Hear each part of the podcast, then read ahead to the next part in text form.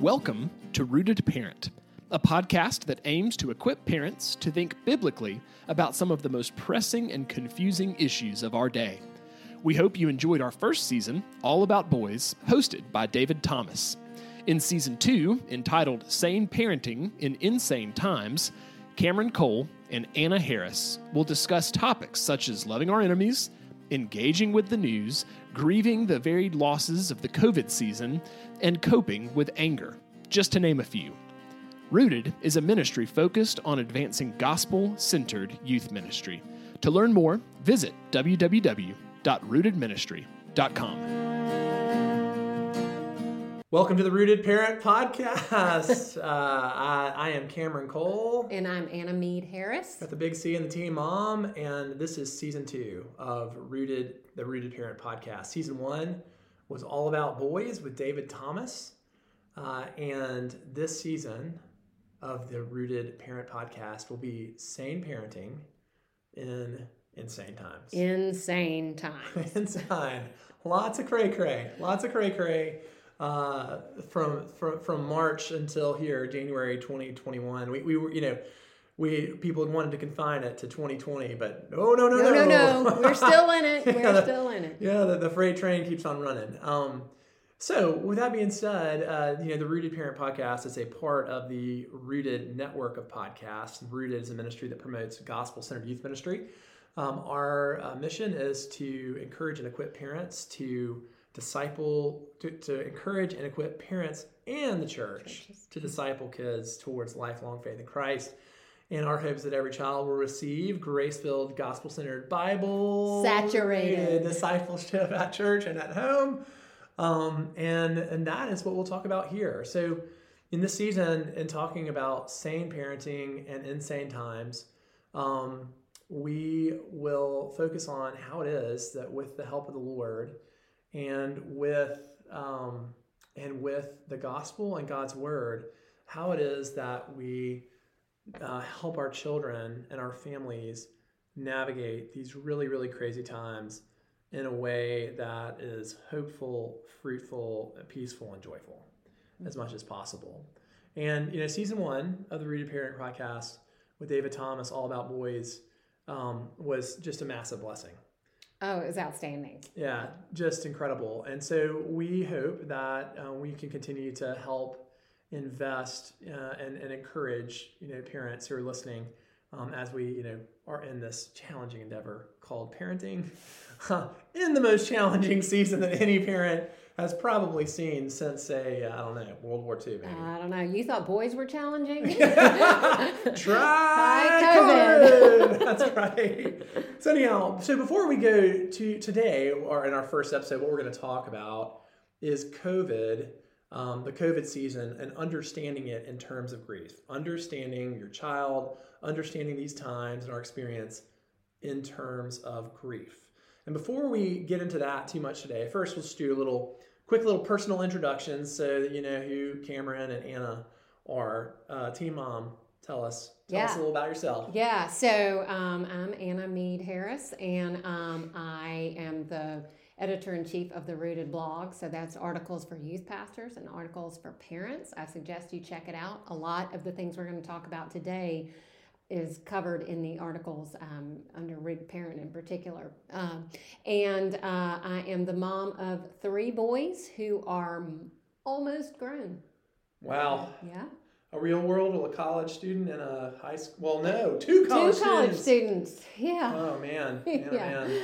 Yeah. So, um, so I'll be speaking from that perspective. Kids who are heading out the door. Um, yeah. yeah. I've been, I've been a mom a long time. So for me, I'm Cameron Cole, and I'm the director of Children, Youth, and Family at the Church of the Advent, Birmingham, Alabama, and uh, I'm also the founding chairman of Rooted. And I've I've been working in youth ministry primarily, but uh, youth and family ministry now for 16 years. And I am, you know, as you were you were kind of getting them out the door, I'm kind of like bringing them in the door in a yeah. sense. Um, I have a I have a three year old, a six year old, and an eight year old. So uh, kindergartner and a second grader, uh, and then I have another child who's with the Lord. And um, and so yeah, I'll speak from the perspective of a youth pastor because I've I've you know I've teach Bible studies to and disciple and go on retreats and trips. I'm 41 years old, and oh man, this old dog, this old dog can only sleep on so many bunk beds. Uh, I've only got so many more reps of that in me. But I'll speak from that perspective, but I'll also speak from the perspective of a parent of young children. Um, and so now I will say, if you are allergic to Alabama or Wake Forest, then you're going to go into anaphylactic shock on this podcast. this podcast is not for you. Have your EpiPen, have your EpiPen by your side, because Anna and I are both Alabama fans. We're particularly in a good mood this week because Yes, in case you haven't heard, we are reigning national champions that's right. again. For the sixth time in 12 years. That's right. so there is one thing that is is right with the world. We are on top again. in our view, but I would say every other fan in the world is like, as if it couldn't get any worse. I know, I know. Sorry, but we have Wake Forest athletics to, to keep us humble. That's right. God has brought Wake Forest sports into our lives. Anna and I both went to Wake Forest, um, and uh, and yeah, Wake Wake. Um, everyone likes Wake because Wake never beats you, and it's easy to like the team that never wins. We're everybody's friend. That's right, totally.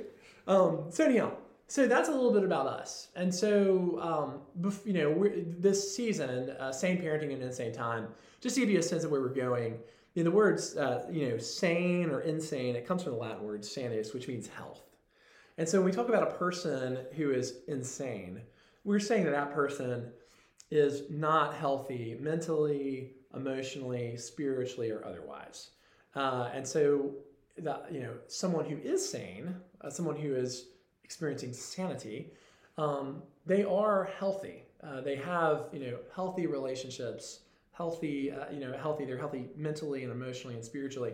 And so this word to me, it's it's very relatable to the word shalom uh, in the Old Testament in, in Hebrew, because shalom, you know, which we you know commonly think of as peace. Uh, shalom is, is deeper and richer than the way we think about peace. We tend to think about peace in terms of I'm calm, like an absence of strife. Whereas with shalom, it's it's that you have harmony and peace in the four primary relationships. First, your relationship with God. Second, your uh, relationship with other people. Third, your relationship with yourself, and then fourth, your relationship with the physical world.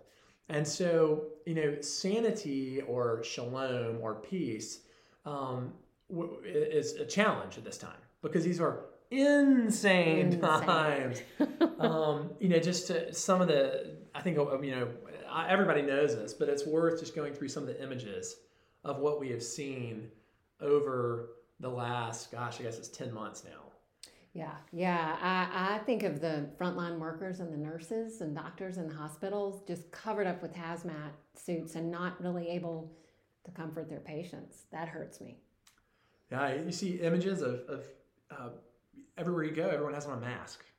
You know, what is more insane about that? Uh, Think about if we had seen a picture of ourselves in a Publix or in our churches. Right. You know, in our churches, for churches that are worshiping in person, you know, that you would be spaced out so much and you all have masks on and you have to leave in kind of a regimented ma- manner so you don't get too close and um, things of that nature. Like the, so many of these, hey, here's an image. The image I see on, I check numbers on like the number of cases and the number of fatalities from COVID. Yeah. The graph is insane. It's insane. Uh, 20,000, over 20,000 people died last week from COVID. Right, right. Um, bringing it a little more recent, the images from January 6th in the Capitol last week. Um, those are hard to forget. Yeah, images exactly of, guns being drawn in uh, the chamber of, of Congress. Um, images of you know people uh, you know damaging and running around with property. Taking selfies Ta- uh, in the speaker's chair. Yeah, writing writing threatening letters to, or threatening th- threatening things to congressmen and women. Um, an image of a man in a, with with bullhorns and a painted face. Yeah. I mean that's a little, a little, a little bit cray cray. A little bit. a little bit insane, yeah. Yeah. Uh, so yeah, I mean, no matter what your political persuasion, to see those images in the Capitol, um, we're insane. Yeah, Yeah. A, a man um, with a, a police officer kneeling on him as he gasps for breath. Yeah, watching a man die on video, Yeah. suffocating to death. Uh, the the racial strife and um, and protests and uh, you know, we've seen images of fire in the streets and people, uh, police and, and citizens, you know, kind of like attacking each other, and it looks like it looks like warfare. Um, in America. Is, in, in America, it's very very sad, very disturbing. And the images we saw during the political race, it was so so contentious, so hostile mm-hmm. um, between candidates. Um, yeah. Even the natural world um, with with the fires in California. Absolutely. Just uh, shocking images of uh, around San Francisco where the air was so poor that you couldn't go outside. Yeah, it's absolutely you know in, insane times, and so uh, it's hard enough for for us as adults and as parents and youth pastors to navigate this on our own. But we have that added responsibility of navigating it with our children. And so um, today we're going to talk about how it is that we sanely, in the biblical sense of the word, how it is that we sanely um, navigate this season with our families, with the gospel and the God's truth in Scripture as our tools. And so, um, and so the first uh, installment of season two of the Rooted Parent podcast is going to be understanding COVID in terms of grief. Mm-hmm. In terms of grief. And so Anna and I both um, have that's a big part of our stories. We've we've talked a lot and written a lot about grief. And so Anna, do you want to first you know, share your story? Yeah, sure. So in 2010, my husband passed away uh, after a 15 month battle with cancer, and our kids were 9, 12, and 13 at the time. And um, one of the first things that I learned at that time is that grief is is really individual. The way that I was feeling wasn't necessarily going to be the way each of my kids were feeling. Um, we all lost the same person, but I lost a husband, they lost a dad. Um, we each had our own unique relationships with that with him, and we also responded according to our own personalities, our own temperaments, and really our own relationships with, with God. And um, fortunately, I had walked with the Lord a lot longer than they had, but we had, um, you know, each one of them was developing their own little relationship with God as well. So, um, in our home on any given day, we could have someone who was angry, someone who was really feeling sad, someone who was feeling depressed, someone who was denying that anything was really wrong. Um, and all of that could be going on in any given day. Mm-hmm. Um, and as a mom, I was trying to balance my own loss with the fact that I had three heartbroken kids. And I had this mental picture of our home as an emergency room. Like I was trying to do triage on three different patients while I was actually bleeding out myself. And um, I learned that grief is not orderly and predictable. It doesn't follow some sort of little timeline, um, and it didn't follow a pattern. And you didn't know it comes in waves. You didn't know when you'd be feeling reasonably okay and when you'd be feeling incredibly difficult. Um, and I learned that it, it doesn't just go away after a year or two years or five years. It, it uh, lingers with you and it has effects. But one thing I noticed um, all of my children were home for the first couple of months of, of COVID. And um, I realized that all of us were responding to COVID according to the patterns that we uh, by which we had responded to my husband dying. So the child who who said, "Really, I'm okay. Everything's okay," who was denying how badly he felt, was denying how much COVID was bothering him. Oh. And it was just so interesting how we all slipped back into our patterns. Um, and and so uh, so that's when I really realized that COVID's about grief for this. Yeah, and you know, for myself, uh, so my my story is in 2013, my oldest child passed away. He professed faith in Christ on November the 10th, 2013, and he just mysteriously died in his sleep uh, on that, that same night, November the 11th.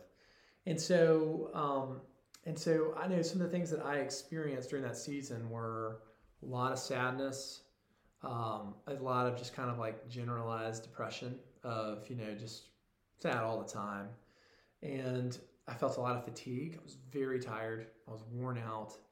Uh, I just had, I had, I just didn't have much energy. Um, mentally, I was in a fog. I just could not hold my attention very long. Um, I just did not have much intellectual capacity. And um, and then I also for a season was really irritable. Uh, from the 2nd year after my son died, I was, I mean, God help you if you cut me off on Highway 280. Oh gosh. I yeah, mean, yeah. it. Uh, yeah, I was just a, I was a really kind of a live wire. I was just really, really irritable. And then, um, and then two, I I had you know you had this distorted sense of time Mhm. where it feels like you know a month lasts a year or a year lasts you know a day. Uh, it's just it was so so weird and and so for me with these different uh, attributes that I experience, I see a ton of that um, amongst teenagers uh, and in myself. You know, not to not nearly to the same degree because uh, you know COVID relative to losing a child is is, is not on the for, for for me it's not on the same plane. Mhm. Um, but I do see some of that. And and so we're going to talk a little bit later as we as we dive into this about you know kind of how we see those emotions manifesting themselves in teenagers and and what to do about it. Yeah, and we've got some practical um, things that that may help you through as well. Yeah, I'd say like a, a little roadmap of, of where we're going to go during this time um, is we're going to first talk about three factors theologically of grief. Um, that'll be the first thing. Second, we're going to look at Psalm 137 for just a little bit and use that as a as a as an imprecatory lament. Um, and we're going to use that to help us um, identify some tools that, that we can use to help our kids um, to help our kids, you know, identify, or sorry, help our kids process and and just you know fruitfully uh, make it through this season. Yeah. So anyhow, so first, you know, when we talk about uh, theological factors related to grief, um, you know, all grief emanates from the fall. It all emanates from Adam and Eve. They're in a perfect place in the Garden of Eden. They sin, and so there is a massive sense of loss. There's a massive sense of disconnection. Uh, there's a massive sense that things are not right. They're in a perfect place with harmonious relationships with God, themselves, and others in the physical world, and now they have sinned. And all that goodness, all that goodness has, um, I shouldn't say all that goodness, but most of that goodness has been lost. Um, you know, they, they, they lose, um, they lose their perfect communion with God. They lose the harmonious connection that they have in their relationship. They lose this orderly, uh, symbiotic relationship with nature. Um, and they also lose the kind of healthy sense of self that they had. And so, with that being said, something I say is that grief could be seen as the broader category of suffering. Mm-hmm. And all the different kinds of ways that we suffer are manifestations of grief because I think grief might be the most accurate descriptor of, of what happens and comes out of the fall. So that's kind of a bold, that's a hot take. that's a hot take. But I like it, but it's true. It, it's it's really true because at the base of it, what we have lost is our connection with God, which is what we were made for. Right, and and the heart of the gospel is to restore that. The heart of the gospel um, is to restore us to communion and perfect fellowship with the Lord, and to restore us in our relationships with other people, ourselves, and with the physical world. And so, after a person comes into relationship with Christ, the sanctification process, as seen at the relational level, is reconciliation and restoration in all the relationships by the grace of God in relationship with Him. So, with that being said, um, there are three factors, uh, three fa- three theological factors that we see um, at play. Um, one, eh, when, when it comes to grief, one is loss. Uh, when we're talking about grief theologically, or really just an experience, there's usually something has been lost, uh, whether it's a person or whether it's uh, an opportunity uh, or a relationship, whatever it may be, uh, something has been lost. That's one of the things. Uh, you know, a second thing is there is with grief there is a sense of disconnection, a sense of disconnection, usually isolation, um, because usually on two levels. One, a lot of times with grief, it has to do with the loss of a person. Yes. And so you are disconnected from that person. Uh, but also, it, you know, if, if, if it's, it's not losing a person, but it's more of kind of like an existential loss, there is a sense of loneliness because you don't necessarily feel as if people understand what you're going through. And if it, and if it's a loss of a person, then that's double fold Yes. because you know a, six months nine months a year after you've you know lost your husband you lost your child you are still so so so sad Mm-hmm. and but most people have moved on Yes. and they do not realize that for you the pain that you experienced at the beginning is still mostly there Or or uh, even comes in Or it's waves. worse. It's worse. yeah, Yeah. in ways that can be worse so there's a sense of disconnection and then finally the last one is there is a sense that things are not the way they are meant to be um, and so you know i think for myself like one thing to be very personal here uh, one thing that you know we do on the anniversary of my son's death is we go we go out to his grave. And uh, you know one of the times going out there i just started weeping because i'm like i am you know profanity looking at Mm. the grave of a three-year-old child. Like th- this is not right. No. this is not the way that things are meant to be. And so um, and so anyhow all of those are kind of characteristics of grief that flow um, that flow from the fall and flow from the garden and so you know we can be tempted to think of grief purely as it relates to death Mm-hmm.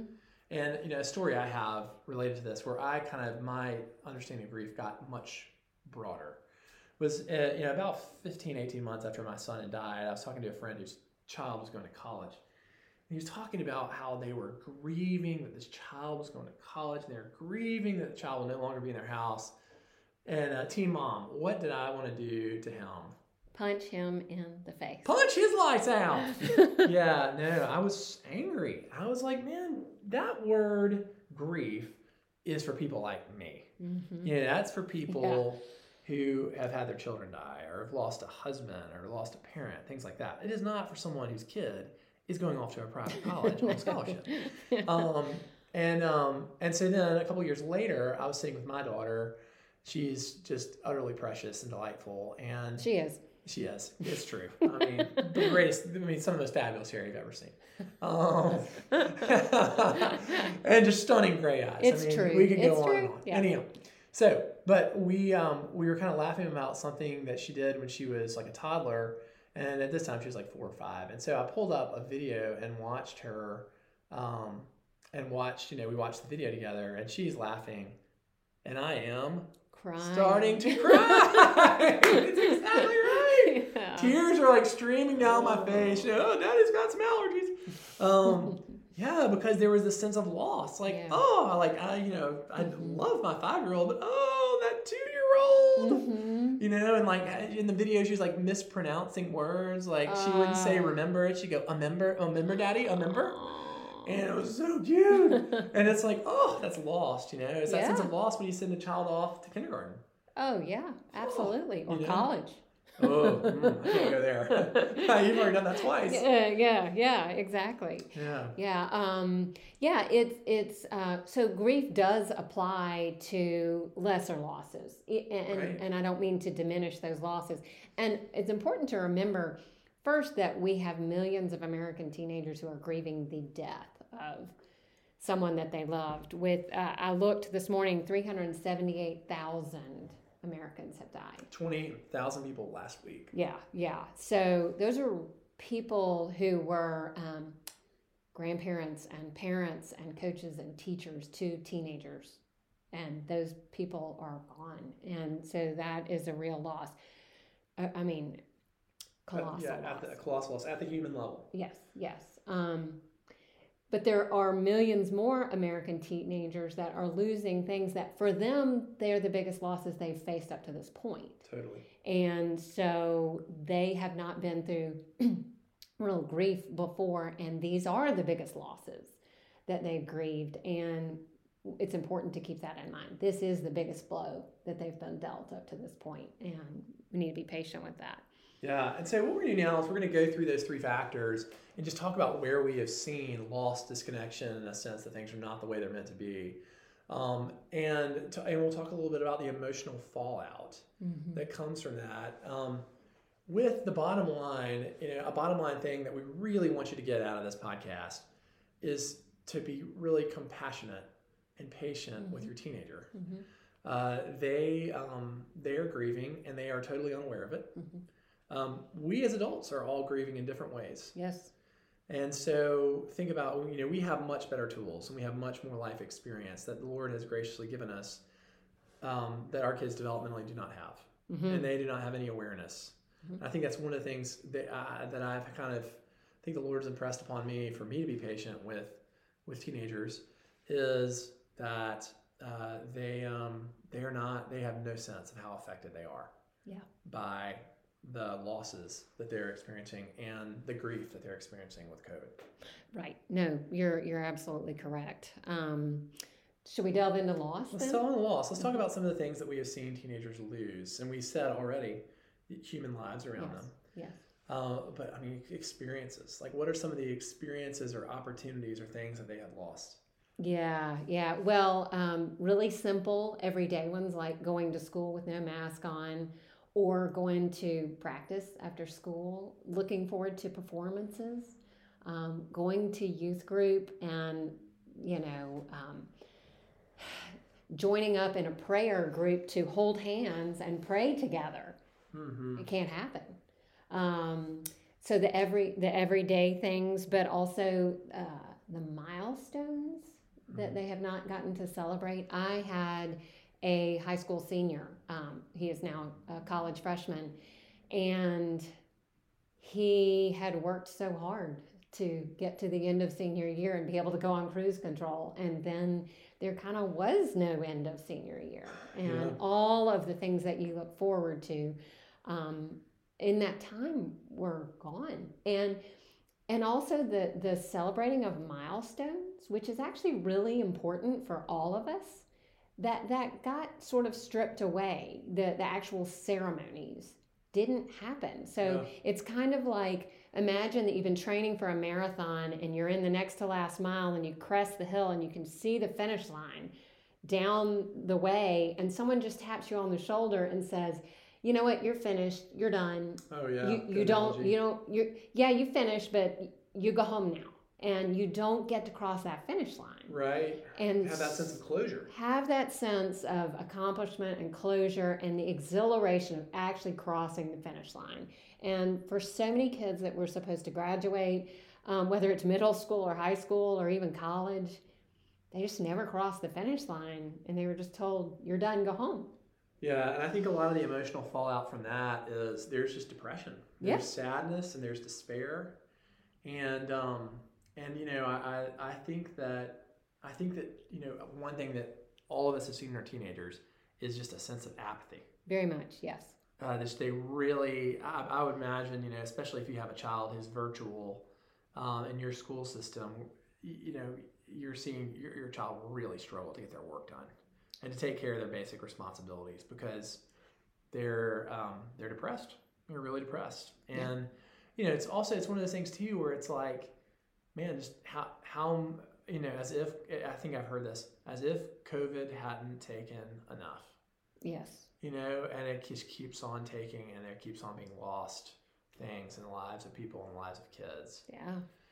Now, a second factor, disconnection. Holy cow feathers, have we seen disconnection Yeah. um, yeah. with with kids? And, and you know, I, before you kind of talk about some of those experiences, Anna, I, I just you know would remind people that adolescence is already very very lonely. Mm. Um, you know, because of all the changes and all the insecurity and and whatnot, kids just really struggle to connect, and they feel very lonely, very misunderstood. And then now, uh, you know, over the last uh, ten years, that sense of isolation has really been exaggerated because of technology. There's a lot. There's less face to face, in person connection, and and so you know the primary, the primary uh, lament of teenagers is is loneliness, uh, even before COVID. And now, Now, yeah. And the one of the just evil twists of this is now the the safest way for them to be with their friends is on social media or virtually. You know, it, it's just um, they're they're not able just the being together with other kids that is so vitally important to teenagers has become actually dangerous Hmm. And threatening. And to me just proves that this virus is straight from the pit of hell the way that it Yeah. has divided us from each other. But it also it divides them from their churches. It divides them from their grandparents. Um, and, and they are not able to go to school and get some of the affirmation from other adults like coaches and teachers that they that they desperately need at that age. They need other mentors at a time when they're trying to separate a little bit from their parents not necessarily in a rebellious way but in becoming their own adult selves. They have no access to other adults like youth pastors who who pour into them. They're just they're they're separated and cut off from basically everyone who doesn't live in their house. Yeah. Yeah, and you know, one thing to keep in mind is that there are a lot of kids who they're introverted. They're not the kind of child who's going to initiate. They're not going to call people to go hang out. Um, they're more the child who their sense of connection comes from they go to school and they're around folks and uh, they go to a youth group and they're around people or they go to church or they you know show up for their sports team and man for that child where they kind of tend to rely on the, just the normal gatherings of life. And as so much of that has been stripped away. It's so isolating for them. So Yeah. isolating. Yeah. Yeah. And then finally not the way things are meant to be. Okay. Let's talk about this. We'll talk about this at the global level like what they see on the news. But i mean let's just talk about like going the, the different things they're having to do day to day on a normal routine level that are just not the way things are meant to be Well, uh, this is really personal for me, as you know, Cameron, because that child who graduated from high school is in college now, and his college has not allowed students to come to campus. So he is doing his freshman year at home with his mother, mostly in his pajama pants, and taking class virtually. And it is not what freshman year was supposed to be like. And uh, it's it's heartbreaking. And and i will say i'm really proud that he's just he's doing what he needs to do but uh, that's really hard. Yeah. It's very hard to get motivated to go to another zoom class. And so i just see that evidence in front of me every day that things are not the way they're supposed to be.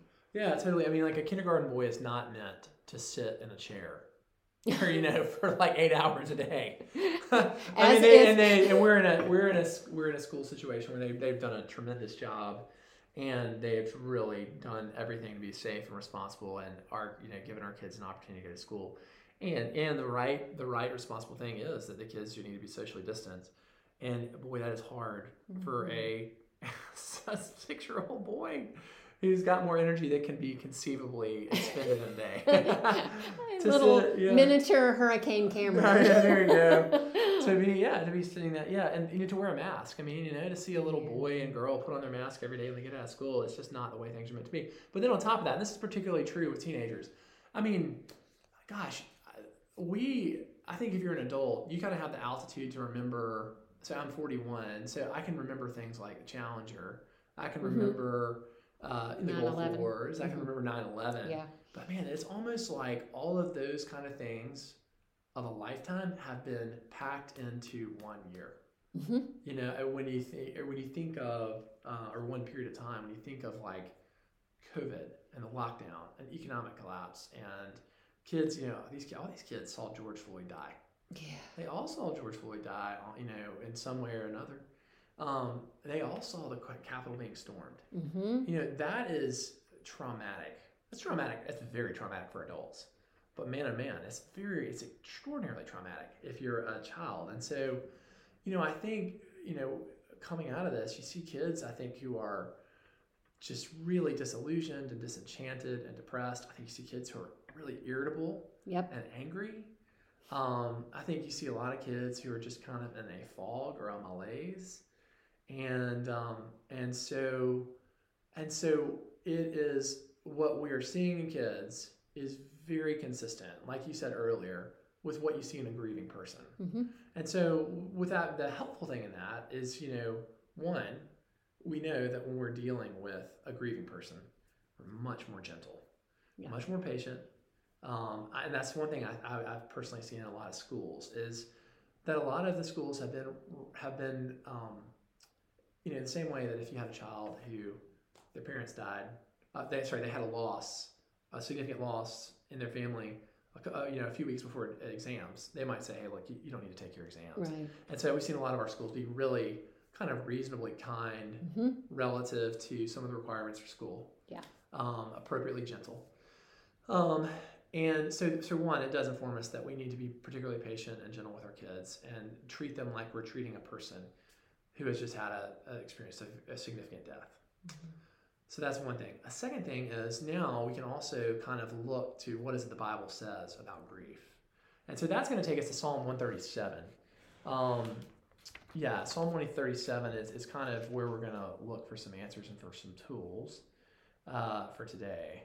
And so, um, uh, there, you know, there's actually a uh, sublime song called "By the Rivers of Babylon" that is um, based on this. A I did band. not know that. Yeah, it's a good song. I, um, I am not a singer, but I have a friend who was playing in a bar once, and he played that song, and I was his backup singer. True story. Can't say it was very good, but it's true. I Anyhow, like it. so Psalm 31, 137. Um, By the rivers of Babylon, we sat down and wept, and we remembered Zion. There on the poplars we hung our harps, for there our captors asked for a song. Our tormentors demanded songs of joy. They said, Sing us one of the songs of Zion. How can we sing the songs of the Lord while in a foreign land? If I forget you, Jerusalem, may my right hand forget its skill. May my tongue cling to the roof of my mouth if I do not remember you, if I do not consider Jerusalem my highest joy. Remember, Lord, what the Edomites did on the day Jerusalem fell. Tear it down, they cried, tear it down to its foundations. Daughter Babylon, doomed to destruction, happy is the one who repays you according to what you have done to us. Happy is the one who seizes, get ready, folks, who seizes your infants and dashes them against the rocks. Woo! Yeah, talk about tough passages in the Bible. Yeah, all right. Get your hermeneutic tools out. all right. So, you know, to give you a little context of this psalm, this is a psalm that comes from the Babylonian exile or the Babylonian captivity, where uh, the Jews had been uh, had been besieged and conquered by the Babylonians, and they had been in flights removed from Israel, the land of God, and taken into exile in Babylon. They'd been marched over 900 miles through the desert, uh, and they lived really kind of as like second class citizens, almost as slaves um, in Babylon. And so it was utterly traumatic on a number of levels. You know, I mean, for one, they saw many people starve to death. Many, excuse me, many people died by the sword, you know, in violence as the Babylonians conquered Jerusalem. Um, and then they were removed from their land. And we got to keep in mind that the promised land uh, was so, so integrally attached to their, to the, the covenant with God. Um, their, their, their relationship with God, their faith in God, um, the, the, the promised land was, was integral to that. And so, you know, this is a song of lament. And so, you know, talking about being disconnected, uh, a, a loss, and things are not the way they're meant to be, you know, they had lost their land, they lost their safety, they lost their freedom. In terms of disconnection, they were particularly disconnected from God because they would go to the temple to experience the very presence of God. They're now disconnected from the Lord, so they're disconnected from the temple. And then, you know, things are not the way they're meant to be. I mean, you're not meant to be to be a slave. You're not meant to be, you know, marched into captivity. You're not meant to see people die and starve to death. Um, and so, in this psalm, uh, you see you see them lament this, and um, and so, you know, one of the things you you see is that the people they're lamenting. You know, how can we sing King Alpha's song in a strange land? You know, just there's this. Um, you know, by the rivers of Babylon, we sat down and we wept. You know, it's a, it's not a, it's not a like, you know, I shed a tear. It is a, it is a deep pain that is being expressed. And so, you know, one of the things that we see here is that uh, this lament is that, and a lot of times people have this idea. Uh, I call it, you know, be on the sunny side theology, just bad theology. um, you know, be on the sunny side, always on the sunny side, be on the sunny side of life. We can make it every day if we No silver we- linings. Yeah, no, it's total baloney. Um, and and so what we uh, one thing that's incredibly uh, comforting in the Bible, particularly the the Psalms and the Laments, or the book of uh, of Lamentations, is that God invites us to lament. He invites us to be honest about our pain and to direct that to Him. Um, and so, you know, the first thing I would say in thinking about uh, and thinking about this COVID season is we really should invite our kids to uh, to lament, you know, to to verbalize what they're feeling. Oh, uh, yeah, absolutely. I think um, one of the least helpful things that we can do is to try to um, tell them to look on the bright side and um, sort of cajole, try to cajole them out of feeling bad. When we do that, we're actually doing it for ourselves because we're uncomfortable with their unhappiness. And we need to show them that we are not afraid when they are really, really sad or really, really angry or mad about the way things are. And lament is an invitation to, take those feelings to God and pour them out. We don't have to be afraid of them because God can handle them. Absolutely, and you know, you see here in this psalm that they they address God, and so here's the difference between complaining and lamenting. Complaining is you take your pain and your difficulty away from the Lord, um, whereas lament, which is biblical, is you take your pain and your struggle to God. You verbalize it to the Lord. That God can handle it. He's a heavenly Father. He's good for it, and so we should we should encourage our kids to lament. Um, second thing is you notice that this psalm is written in first person plural um, by the rivers of Babylon, where we sat down when we remembered uh, when we remembered Zion.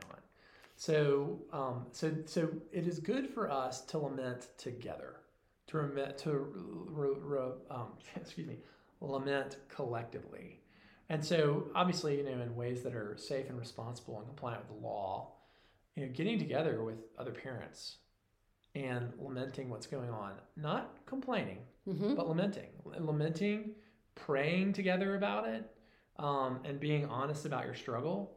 That does a ton to comfort and to um, soothe the, the the sense of disconnection and isolation. Yeah, absolutely. You're not the only one that's feeling these things. And so immediately you've connected to another uh, human being, the, res- the connections are being restored Totally. when you lament together. Yeah, absolutely. And and and so uh, so where your child does have opportunities to be with other kids, particularly like in a Christian environment, um, like like you know we have I have Bible studies outside, and boy, let me tell you, it is cold. Even here in the deep the deep and dirty South Yeah.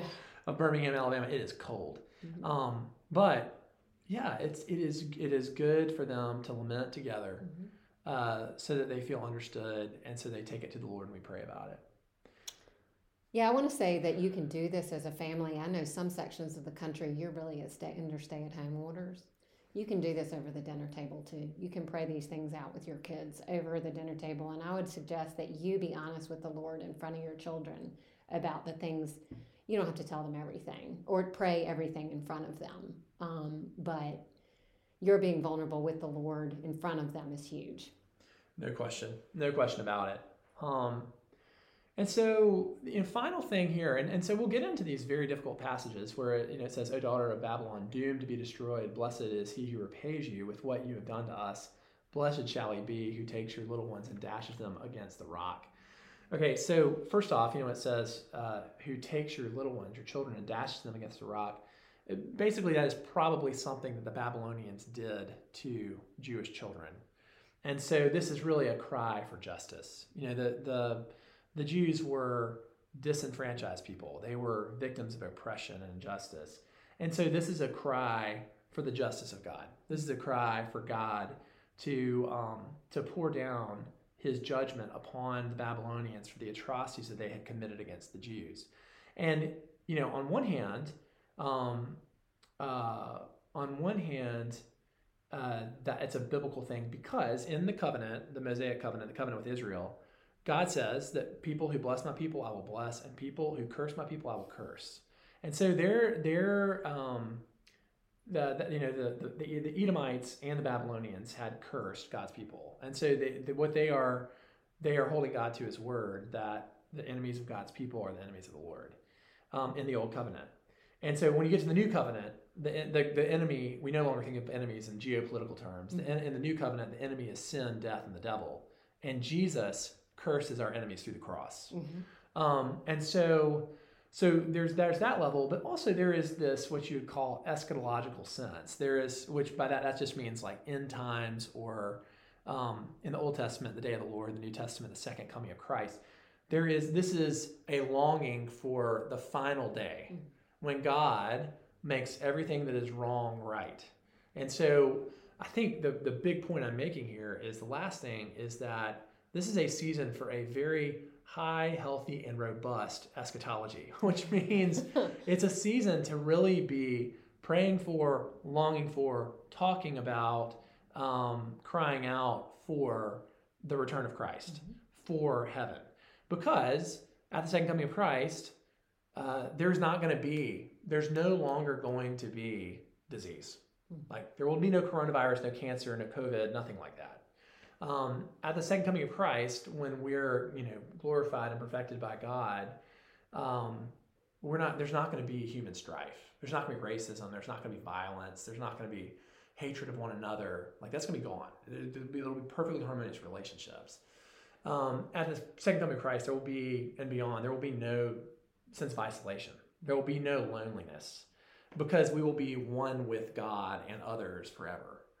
And so this is where this is a season this is a, a, season to be heavenly minded with your kids. Mm-hmm. because look there and I, I, don't mean this in a critical or judgmental kind of way but it is a very sad thing that for a lot of people their only hope was to get out of 2020 yeah. with the hope of getting to 2021 yeah. And like hey 2021 so far has been pro- has been much worse. Pound for pound day for day like misery per day index much worse in 2021 than 2020 so far yeah. So far right? And so um and so but for us like there it's not we're not hoping for 2021 we're we're our eyes are on the ultimate prize which is jesus returns heaven and earth merge and we we live in the new heavens and the new earth in a, in a perfect paradise forever. Mm-hmm. and so it's a season to really put that before your kids. Yeah yeah. And we can remind them that jesus is with them because of the spirit living with us they're not alone now and mm-hmm. they don't have to wait for heaven to have tastes of joy and peace and shalom. I mean he is um, he is within us and among us right now. Yeah. so we are not just long we are longing for heaven yes but sometimes that's hard for teenagers to wrap their minds around. Yeah. We are getting tastes of heaven here in this life and we will continue.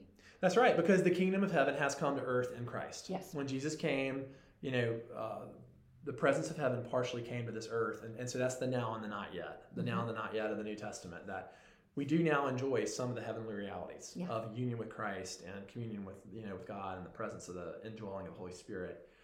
And we don't, we do not yet enjoy all of them.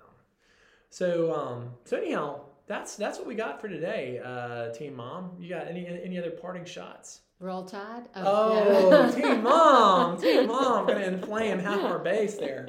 Yeah, no. Um, I just appreciate the the chance to um, get to talk with you about this, Cameron, and I really do feel that. Um, God is with us. God is for us. His hand is visible everywhere, mm-hmm. and um, we don't. We're not necessarily seeing it right now, but I can promise you that the number one thing that I learned through our season of intense grief is that He is faithful. He is absolutely, utterly trustworthy and faithful, and that's that's true now. It's not any less true um, now than it was in 2019 or will be in 2022. Amen. Yeah, the Lord is a healer and He's a redeemer. We can trust Him. So. Thanks so much for tuning in. Our next episode, um, we're going to talk a little bit about uh, parents and their engagement with media and news and social media and things like that. It's really um, for the parents, not the kids, but for parents. And, and you know, in a, in a crazy time, uh, you know, how do we navigate that in a way that's that's that's sane, sane and insane times. um, and, so So that'll be coming up to you next. You know, if you would uh, like the podcast, maybe leave a review, that would certainly be a blessing and a help to us. But thanks for joining us. God bless you. And may the Lord be with you. We hope that you enjoyed this episode of Rooted Parent. If you found this podcast helpful or encouraging, we'd appreciate your help in bringing this grace filled, gospel centered, Bible saturated content to others who might also benefit. Help us serve others by sharing this resource on social media, by leaving five star feedback, or simply by subscribing wherever you listen to your podcasts. For more grace filled, gospel centered, Bible saturated resources, be sure to visit www.rootedministry.com. As always, special thanks to High Street Hymns for the music featured on this episode.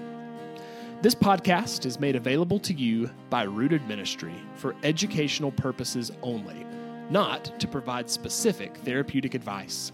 The views expressed are the personal perspectives of the authors and do not represent the views of all counselors or of the counseling profession. This podcast does not create a counselor client relationship and should not be used as a substitute for competent therapeutic counsel from a licensed professional in your state.